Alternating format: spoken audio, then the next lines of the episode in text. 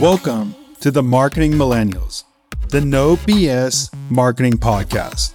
I'm Daniel Murray, and join me for unfiltered conversations with the brains behind marketing's coolest companies. The one request I tell our guests stories or it didn't happen. Get ready to turn the f up. There's a part of the LinkedIn algorithm that somebody who's a, a new connection is more likely to see your content for the next week or two weeks. So they'll lovingly accept it um, because they're active and they're trying to grow. So your strategy of going out and connecting with those active people makes a lot of sense, regardless of their, their account size. But you know, once you get into the, the thousands or ten thousands, it's like there's no no point in you doing that anymore. You should instead talk to other people who have large audiences and collaborate and work together or Are you up to speed on effective cross-channel customer engagement? If not, you could be losing customers and missing out on serious ROI. Visit braze.com backslash TMM to learn what customer engagement is and how it sets brands like yours apart. Just get right better and better content that goes viral more often. What's up, everybody? Welcome back to another episode of the Marketing Millennials. Today, I have Neal. Been trying to get Neal on the pod for a little bit, but I'm glad he finally can make it. He's heating up in Seattle, so everybody feel bad for him right now. I'm I'm actually Canadian, so I'm on an island near Seattle. I just figured that if I mentioned the city of Victoria, an American would have no idea what I was talking about. So I love it. I want to ask you how, first, how did you get into marketing? And then we can go into our chat today. Yeah, I'd say I was basically dragged kicking and screaming into marketing. So I actually did mechanical engineering, was planning to go to med school, decided that that wasn't going to give me the lifestyle to explore, and I ended up teaching myself to become a programmer so that I could start companies one day. I did freelance programming for a number of years. When you do a lot of freelance programming, what happens is that you work on a, on a lot of people's ideas that never go anywhere because they fumble before they even launch or they you know they have word conflict with their co-founder and it never goes anywhere so i kept building things that never saw the light of day essentially and i wanted to start something but i was completely reliant on some sort of business or marketing focused founder because i was a just a programmer and then uh, one day one of my friends from high school julian shapiro contacted me and he was like hey, I keep being asked to be people's CMO. I don't want to work for anybody ever again. Do you want to start a growth agency with me?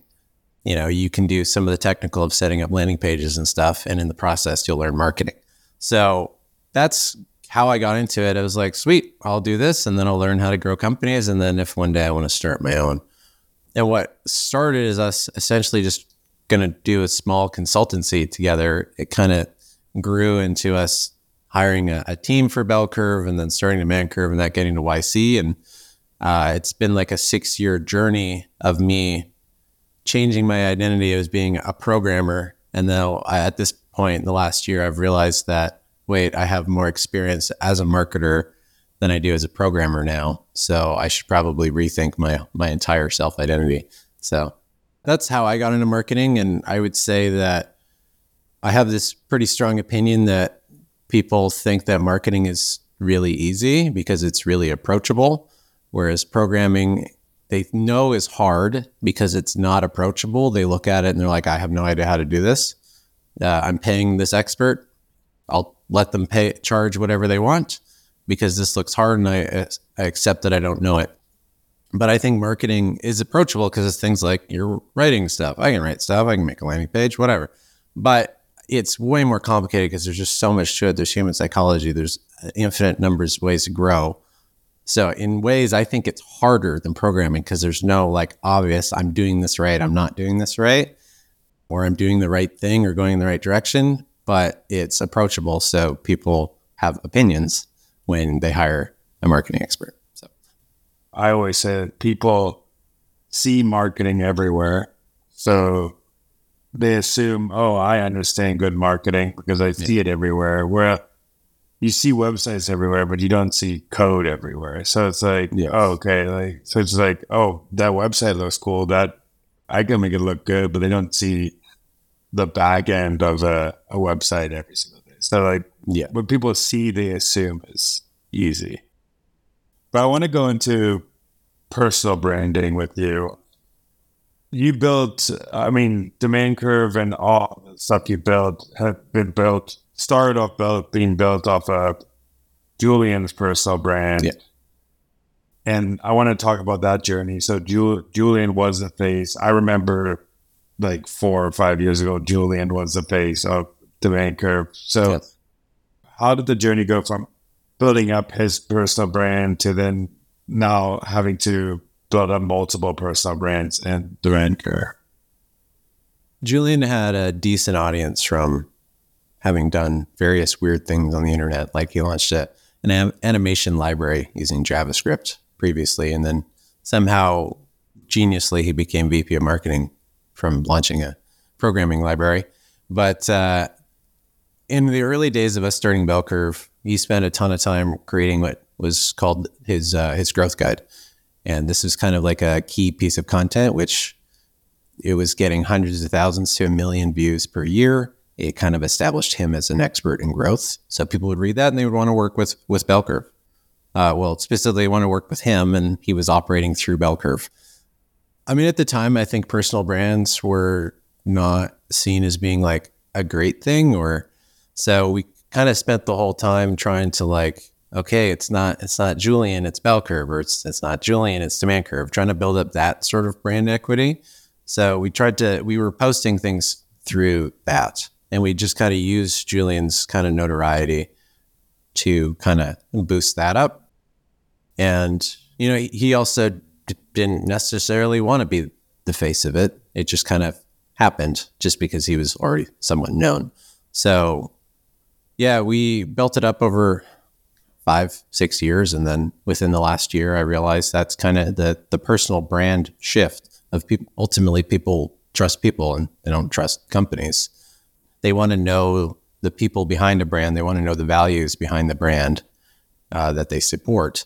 So basically, realized that the strategy that we've been following for five years was wrong, and that somebody would need to kind of step up and start doing things through their own personal brand. So, so I, I took that on, and I'm constantly encouraging other people on the team to to do that because ultimately, my opinions or my things doesn't represent the complexity of everybody at the team. Um, we do various things. Marketing is an extremely broad subject. I can't speak intelligently or confidently about all of them. So ultimately, personal brands is just it's it's insane watching people like The Rock launch this insane tequila business, or Ryan Reynolds famously bought a telecom company, just added his personal brand, did some amazing marketing for it, and then like flipped it for some huge multiple within a, a year or two.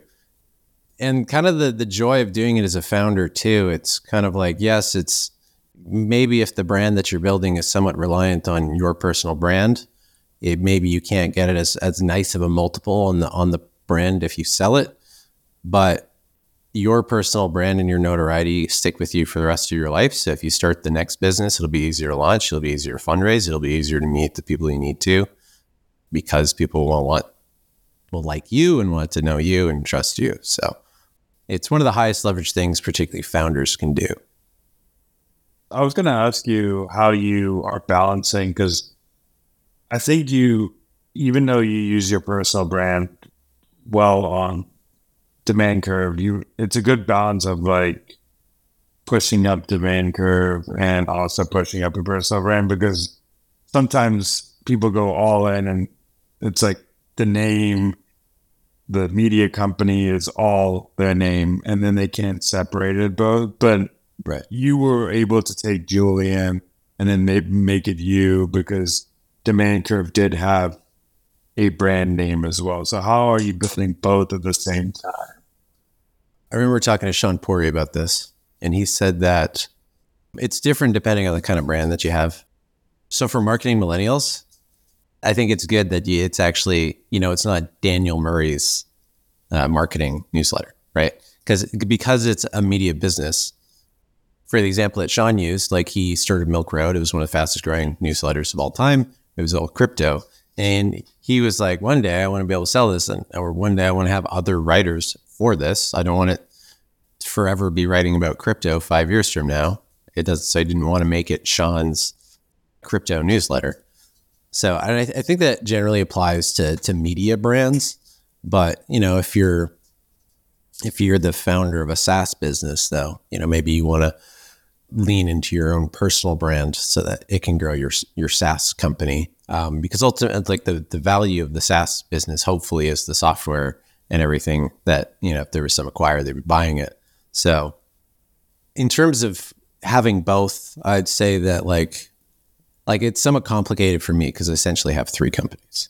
So there's Demand Curve, which teaches generally earlier stage founders and marketers how to grow companies. It's kind of a more do it yourself or done done with you sort of idea. And then we have an agency, which is kind of done for you. And kind of the buyer for that is generally later stage. And then Unignorable teaches people how to grow their own personal audience. So it's very hard for me to talk about all three. And I can't necessarily represent all three in my content consistently. So each kind of like brand sort of needs to also stand up and share its its own sort of unique. This is who it's for. This is what it does. And I imagine I'm not unique in that, where pe- people have you know multiple projects or something that they're working on.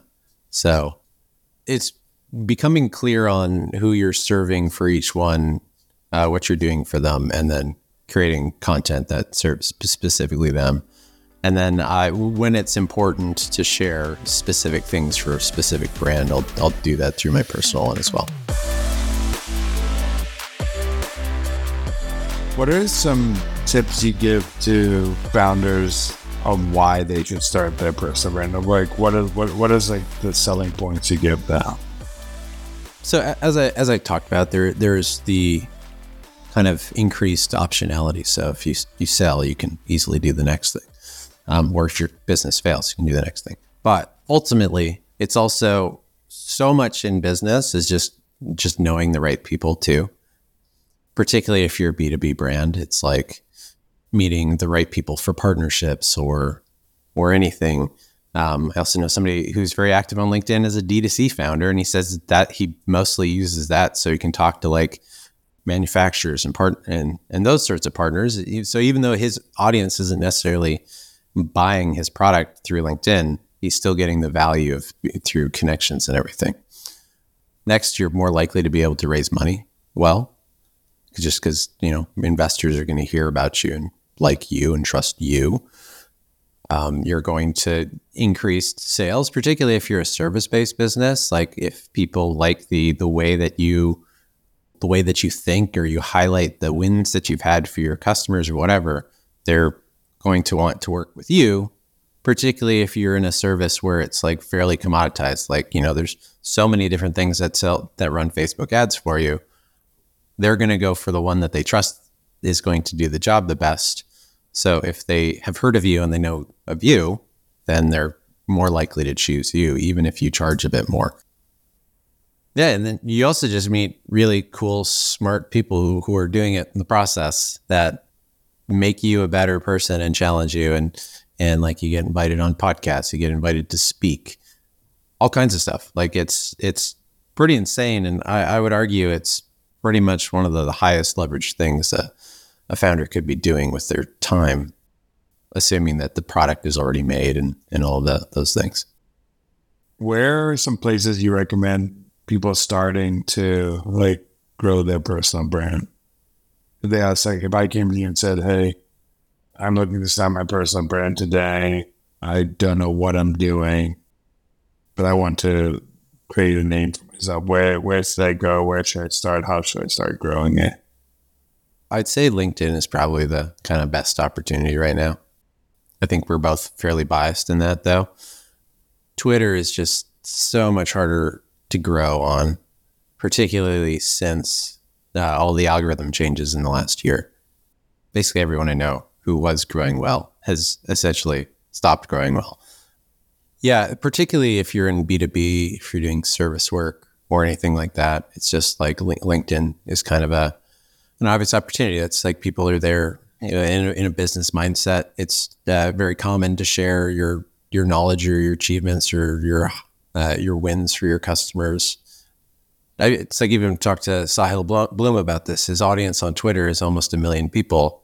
His he even said this when his LinkedIn was only 100,000 people. He gets more actual like business value from conversions and everything from LinkedIn. Yeah, whereas Twitter is kind of, a, it's almost like it's so hard to grow on Twitter that you're in this sort of exclu- exclusive cool kids club where somebody else who uh, is connected or or known sees that you have a large Twitter following, they're going to more likely reach out and talk to you. Whereas like there's still this thing probably for so long where LinkedIn was kind of lame. And, you know, the people that were posting four years ago on, on LinkedIn, I think people were kind of like chuckling at and like, why are you doing that? You're weird. So there's like still this, you're not like cool if you've got like a large LinkedIn following. Uh, and like some of the, some people that are huge on Twitter still like don't even go to LinkedIn. Like they don't even have a LinkedIn account. Like you're not going to see Elon with a LinkedIn account or something just because they they think it's so lame. But ultimately, I think it's it's way easier to grow on. There's more value to it, and you know, it's kind of one of the strengths of the platform versus say something like YouTube. It's like one thing I I both hate and love about social media is that you post something and it's basically gone 24 hours. Nobody's ever going to see it again. So there's there's kind of a a liberty to just keep like testing things out and saying things and you're refining. Whereas if you like put something on YouTube, somebody can keep finding it. But the benefit with YouTube is that you can have a video that's been out there for three years suddenly get get traction, or some you have say you have a podcast guest that comes on here, it goes somewhat viral. You get hundred thousand plus views on it. People are then likely going to watch another one of your videos. Whereas if I have a viral LinkedIn post, nobody's going to like go and through my list of previous posts and click through and read them and like them. So I think kind of the, the two places that are the best to invest in are LinkedIn, kind of get started. It's easier. There's value.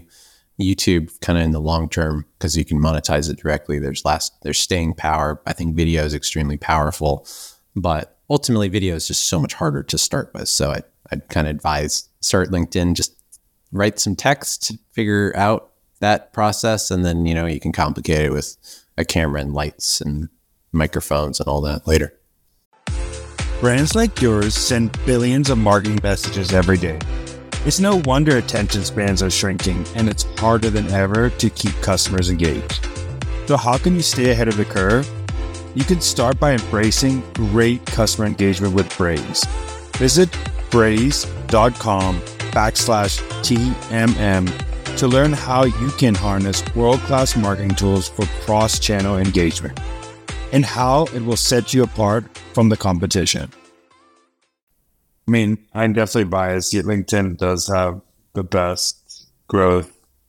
And I've also seen it's easy to take people off LinkedIn versus yeah. Twitter. Like I've seen a lot of people who do threads and stuff on that on Twitter and they'll get a million views and get 200 subscribers off of it. But you on LinkedIn, you can get that off of like a post with 50,000 views, 100.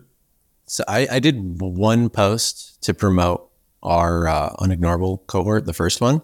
I did the same post across Twitter and LinkedIn. Twitter, I benefited from a bunch of people that I knew that, you know, commented, retweeted, like Sahil, and got it over a million views.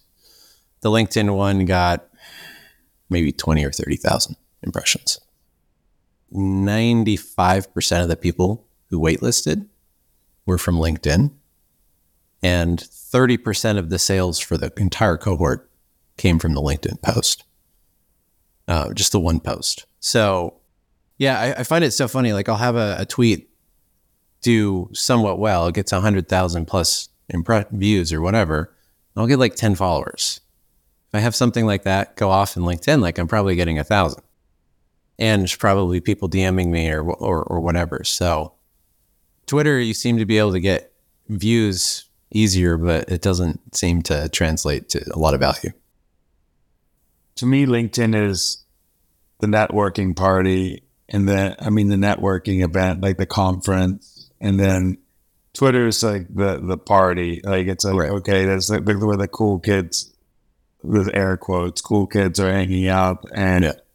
you have to be in a club to be able to hang out there. If you know don't have status or something, it's harder to when it's it's, it's somebody I know. It's like he's got hundred thousand followers on on Twitter, and he he had a thread do go somewhat viral, and he had a NHL hockey player reach out to him and ask for his help in like writing a threat, and you know it's like tons of people across all kinds of in- industry use Twitter. LinkedIn is very much like I'm kind of a weird business or t- tech sort of person you know, you're not going to be able to connect with an NHL player that you really like. But I mean, ultimately, to build my business, I care about connecting with other founders, right? I don't necessarily. It, it's like it'd be cool for me to connect with a NHL player, but ultimately, it's probably not going to help me. So, yeah, there, there's kind of a big difference there. And like Instagram too, it's like Instagram's extremely hard to grow on. You know, it's really hard to kind of drive it. You can't include a link in a post.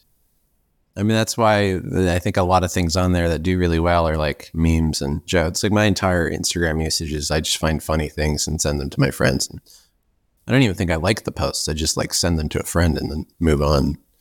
I do that for 10 minutes a day. The value I see on um, Instagram is in the stories, um, not necessarily the posts. Yes. Because it's the one place where you can have less friction live posts and do as more at one time. I don't really know. Like Twitter, you can kind of do that, but like when they used to have whatever Twitter stories were called, like right for like two five seconds that they were right. live. Um, I actually I forgot that they even had them until you just mentioned. yeah, I mean it's the only platform besides like maybe Snapchat, but not many like people like millennials are on Snapchat, so it's like that you can do a literally like announcements, and right. it's not because like in LinkedIn, you have to if you do an announcement, it has to be like big. You have to like put thought in it. Where like you could just throw up a hey, I am doing this and DM me if you want to hang out or something like that. It's a less gated way, algorithmically gated way of connecting with your already existing followers, I guess. Because mm. I mean, that's kind of the annoying part of it's like, yeah, you you have over hundred thousand followers on on LinkedIn, Daniel, and it's like if you wanted to, you know, market if marketing millennials launched something, you launched an event or something, you still have to like come up with a really clever hook and post or story that will still get picked up by the algorithm so that you can promote it. Whereas, yeah, I guess having the Instagram, you can just throw up a story and a bunch of people are going to see it and click on it and go. So yeah, I mean, for example, I I put up something like, "Hey, I'm giving away ticket to my conference," and I got like a 200 DMs. Where like I couldn't get that on LinkedIn if I tried. Like only if I made a viral post that was able to get it. Uh, That's interesting. Where, where do you get most of the subscribers for marketing millennials across? Because you guys are a lot active on many channels, is there one that kind of leads to more Link, than others? LinkedIn. LinkedIn. LinkedIn is 55 to 60% of the subscribers out of wow. Wow. It's way easier to take someone off LinkedIn, um, where, like you said, I think one, people are in a learning by, and I'm learning business mindset, but also like LinkedIn there's ways to get organic views that are way easier than right platforms. Um, like even on a video platform, you have to like figure out a way to like get someone to like get a LinkedIn link in bio. Like the friction is way easier on LinkedIn to do something. Right. right.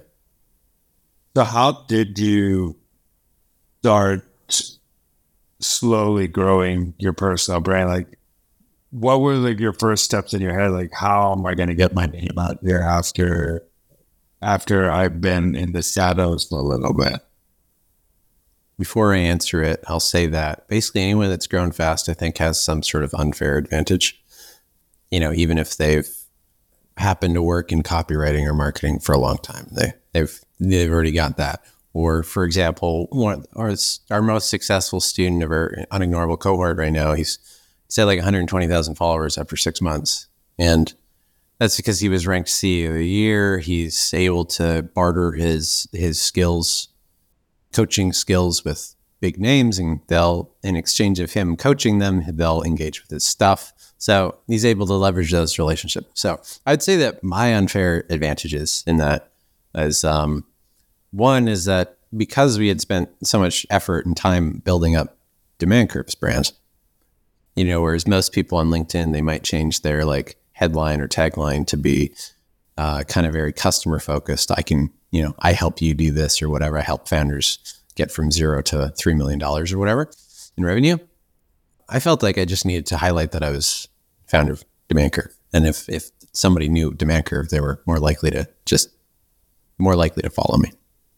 So there was that. I, I, I would leverage Demand Curve's content. Like I would share some of the things that went, that went viral on Twitter using Demand Curve's content. I'd turn it into LinkedIn carousel, put it on there and kind of just attach myself to a brand that a lot of people already knew. Second is actually like long time ago, four, three, four years ago, we had been using essentially LinkedIn automation tools to send connection requests. And at the time, you could send 100 connection requests a day. And we did this so we could grow our, our marketing community. I just I connect to people that were, were founders and we'd then DM them. You know, I posted a little bit, I had a few things go viral, but I when I started posting in September, I had you know ten thousand followers, eight thousand of which came from connection, connection, automated connection requests, and I had done it somewhat strategically, where I was like, okay, we're in YC. Basically, there's a culture in YC that if you do not interact or be nice to other YC founders, you're a horrible person. So I made lists of all the YC founders and I sent them connection requests, and they almost all accepted. Uh, I was like, okay, who who is most likely to accept your connection request? I was like, somebody living in my city, a founder living in Vancouver is more likely to accept it. A CMO in Vancouver is more likely to accept it. Or just Canadians in general are more likely to accept another Canadian being online because, you know, they mostly see Americans, right? So I was just strategic in, in doing that. And honestly, yeah, I cheated. So I had I when I when I started, I had ten thousand followers, and I had a brand that people already knew, and I then just had to also use the marketing skills that I already had to write write posts that people liked, and you know, from creating content for Demand Curve for years, we also already learned that kind of the things that people like and find useful, and then attach some sort of like affinity for the creator is something that teaches them something, especially a very hard subject that's broken down in a way that's simple. So I've kind of just continued that sort of idea into my content. And then, um, you know, I programmer and designer, so I do all my carousels. And because I have some design skills, I can do carousels that look better than the average carousel. So people are more likely to like them. So I actually think it's so funny that you said that because I think at different stages on platforms, like there's different ways to grow. Like when I started off on LinkedIn, the way I started growing, at least like the first like thousand, a couple thousand, is I would go look at all the comments and I was like, okay, let's send this connector request to all these comments because they're active on LinkedIn and they're they're they're, they're most if they're active on LinkedIn, they might come to like my post if I post. So I did that at the beginning, but like I wouldn't recommend doing that now that mm-hmm. I've been doing it for a long time. But I still recommend people be active in communities at the beginning because oh, totally. the unscalable things at the beginning scale you. Which is, yeah, it's. I mean, as you said, for you to do it at the hundred and something thousand followers, it's like you sending a connection request or commenting on people's comments so that they're more likely to click on your is you know that'd be complete waste of your time because you could post something that you know gets you a thousand followers whereas somebody who's got 200 followers you know, they're going to post something and nobody's going to see it because maybe those 200 followers are like friends they had been connected with that never opened LinkedIn. So, in that sense, yes, they should do what you just said, you know, find, you know, the people that are actively commenting on, say, somebody like Justin Welsh, they're probably actively trying to grow their LinkedIn. And if they get a connection request, they probably lovingly accept it because it means they just got another follower, right?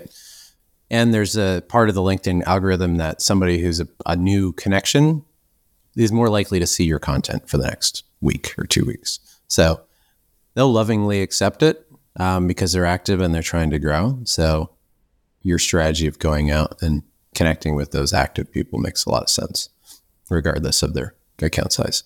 But you know, once you get into the the thousands or ten thousands, it's like there's no no point in you doing that anymore. You should instead talk to other people who have large audiences and collaborate and work together, or just get right better and better content that goes viral more often.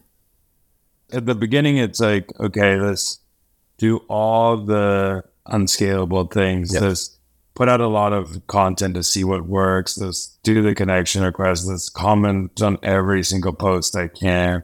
Once you start getting more, then it's it's more focusing on how great your content is. How could I get more views of my content? So there's different like phases of it there's a sad part of human nature, and it's essentially like social proof or whatever, where your follower count is like kind of the ultimate social proof.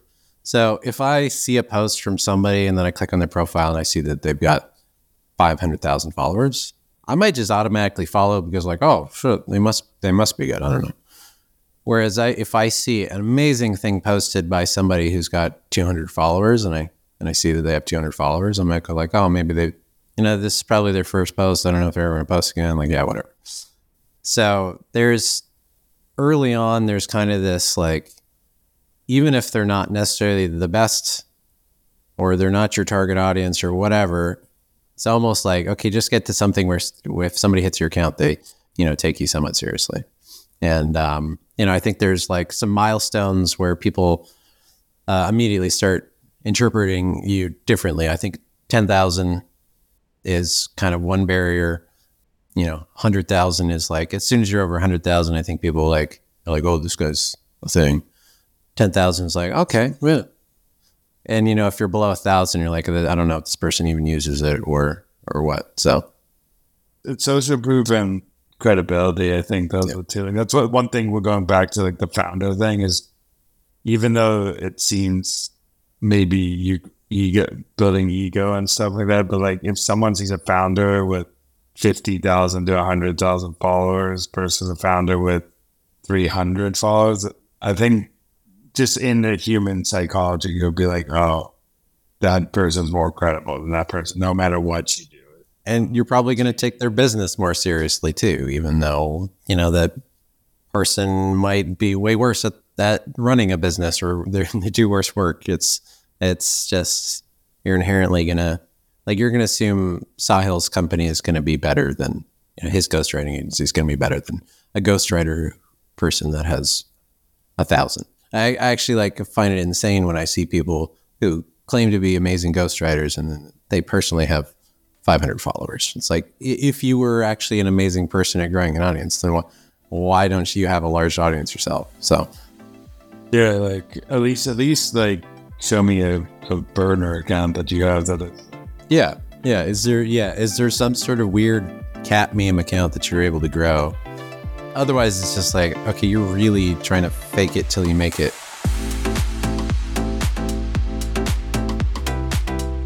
What is a marketing hill you would die on? So there's there's this book called Alchemy by Rory Sutherland, and it's, it's essentially just trying to convince you that doing the logical thing is a stupid idea. Because if, if every company tries to do the maximally logical thing to do, then every company is going to do the exact same thing. And it's kind of a problem when you have larger companies that he likes to say, you'll never get fired for making the logical decision, or you'll never get fired for making a logical suggestion. Whereas you would if it's like, hey, what happens if we just stuff these ads full of cute bunnies? Then we'd be like, you're an idiot. Why would? But people think bunnies are cute. And none of the other people in the, you know, you sell deep learning machines, you sell computers for AI, and um, you know, no other company in that thing stuffs bunnies into their ads, so it's going to stand out. So it's more, it's might actually perform way better. So, but if you were to bring that up at that meeting, people might think you're insane. So, essentially, it's just throw out the idea of just you need to do the logical thing and instead explore completely logical options. And, you know, for example, he uses things where they were trying to increase donations to a certain thing and they did four different uh, things. One, they just they sent a thing that said, uh, if you donate, the government will double your, your contribution. Uh, they did another one where the paper was heavier. It was just a thicker weight. They did another one that said that this letter was don- or like delivered to your door by a volunteer manually. And another one where instead of it opening at the top uh, of the envelope, it opened on the side where they never do.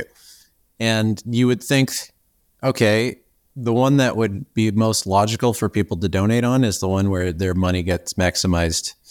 So it should be the one where they get a, a tax credit where the government doubles it. But the one that actually did the best was the one where the the slit on the envelope was on the side. Just because it stood out and they've never seen an envelope like that, so they're more likely to open it and read it. The the heaviness of the thing probably made it feel more substantial. There's a psychological bias that things that feel heavier or weightier uh, feel more important. And the other one is kind of the labor illusion. So something or some sort of reciprocity. Somebody put in effort to do this thing and deliver it to your door so you feel somewhat bad or you need you want to reciprocate for their effort or the thing that took effort must be worth worthwhile so those three seemingly illogical things from the start are ultimately probably better but there's kind of a culture where it's we disincentivize people from making those uh, suggestions I had a podcast with Rory, and one of the reasons he said um, it's happened in marketing a lot is because marketing used to be a commission based job, like those mm-hmm. commission based job. So like the risk to reward factor was like, okay, right. if I make a bigger risk, I can get paid out. But now like right. you get a set salary. So like and this some companies is a variable, but the variable not enough to say I'm willing to like go ham and you get a 10x idea versus like a 2x idea. So right. Um, there's also that as it that's why like investment bankers have more like they're willing to risk it all because the upside is way higher where marketing it's like the upside is 2x but the downside is I get fired. So it's like I rather just do the the logical choice because the firing seems not good. Yeah, I mean, if you're not going to win the upside, then you might as well just do the thing that's most likely to keep your salary. I think one of the best lessons that Warren Buffett often talks about is just like the incentivization is kind of like the most important part of anything. Uh, I even saw a thing where he was talking about it's like, yeah, if we want the government to not have a deficit, if you just built it into the incentives of the uh, of the politicians, where if they ever were ever in a deficit, they would be kicked out the next year. Then you know the the the budget would immediately be balanced and would forever. So yeah, in in that case, it's like if people have all the upside, they're going to try whatever they can to try to. Get, there's going to be a percentage of people who are going to think weird and risk it big. But yeah, if, if you don't incentivize properly, or you're just going to get people who are not crazy wild thinkers because those those people like that like to make big bets aren't going to just take the the standard salary job. They're going to go build their own thing. They're going to find a sales commission job or or something. So, yeah, incentives are extremely powerful. I like what Rory also says. Like it's easier to like justify things up front than justify it later. And that's right. like also the problem. It's easy to pull data and be like, oh, this is the right thing to do versus like later showing like this was the right thing to do, like with a hypothesis. So. Right. He, he likes to say that the data represents the past, not the present or the future. All data just is a reflection of the past, which I think is quite interesting. I want to also lastly give you time to where people could find you, follow you, follow Demand Curve, follow what you're doing. Yeah, it's um, I'm most active on LinkedIn, Neal O'Grady. I'm Irish, so it's N E A L. And then demandcurve.com, bellcurve.com. The the whole story behind those is that my co-founder had been buying and selling domain names since he was a child. And he happened to have Demand Curve and Bell Curve, and we just went through his list of domain names and said, "Yeah, that looks good. Let's just use that." So it's kind of funny. For our logo, we were thinking Demand Curve, the actual like graph, kind of looks like you're driving a company into the ground because it slopes downwards. And the one where it's like a nice hockey stick is actually the supply curve. So we're like, hmm, we also can't use that one. So we, have to we have to kind of get creative. But yeah, you can find me on LinkedIn or demandcurve.com or bellcurve.com. It's also a good story that like marketers always overthink, okay, I'm going to do the, the name matters so much, but sometimes it's just like you, it's what you make the name and sometimes it's the best sounding name. Like she, you could have had a story, a cool story that like, oh, Demand Curve had this bagger, but it's like, I have two domains that sound good. We, yeah, we, we just happened to own them. We randomly chose Bell Curve first, even though Demand Curve probably would have made sense. Yeah, I, I remember sending Lenny, Lenny Rachitsky this thing one time, and I was just like, it's absolutely insane to me that you have 400,000 subscribers and you have one of the top podcasts. And it's literally just Lenny's newsletter and Lenny's podcast.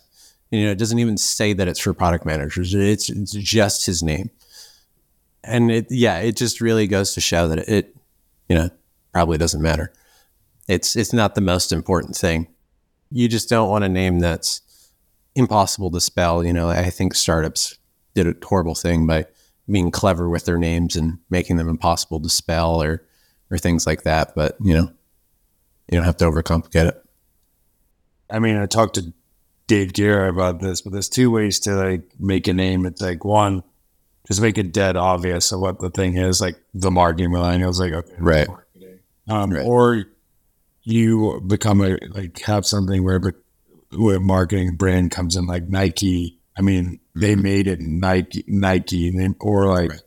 Airbnb. They have like a, yeah, they have a story. They have stories behind it that made what they are. They didn't. So you can either have a name or dead on what what you do, right. or your marketing re- relies on the storytelling aspect of like what what that name is. Or yeah, this has been great. Yeah, it has. I'm, I'm glad I uh, finally got my ass on here. And everybody, one of the four other newsletters I read, Demand Curve. So you guys are crushing oh. it. Thank you. Appreciate that. Um, and thank you so much for joining. Thank you, Daniel. Thanks so much for listening. Tune in next week to hear more great insights from marketing's coolest operators. If you haven't already, please consider subscribing to the Marketing Millennials podcast and giving it a five star rating. It helps bring more marketers into our community.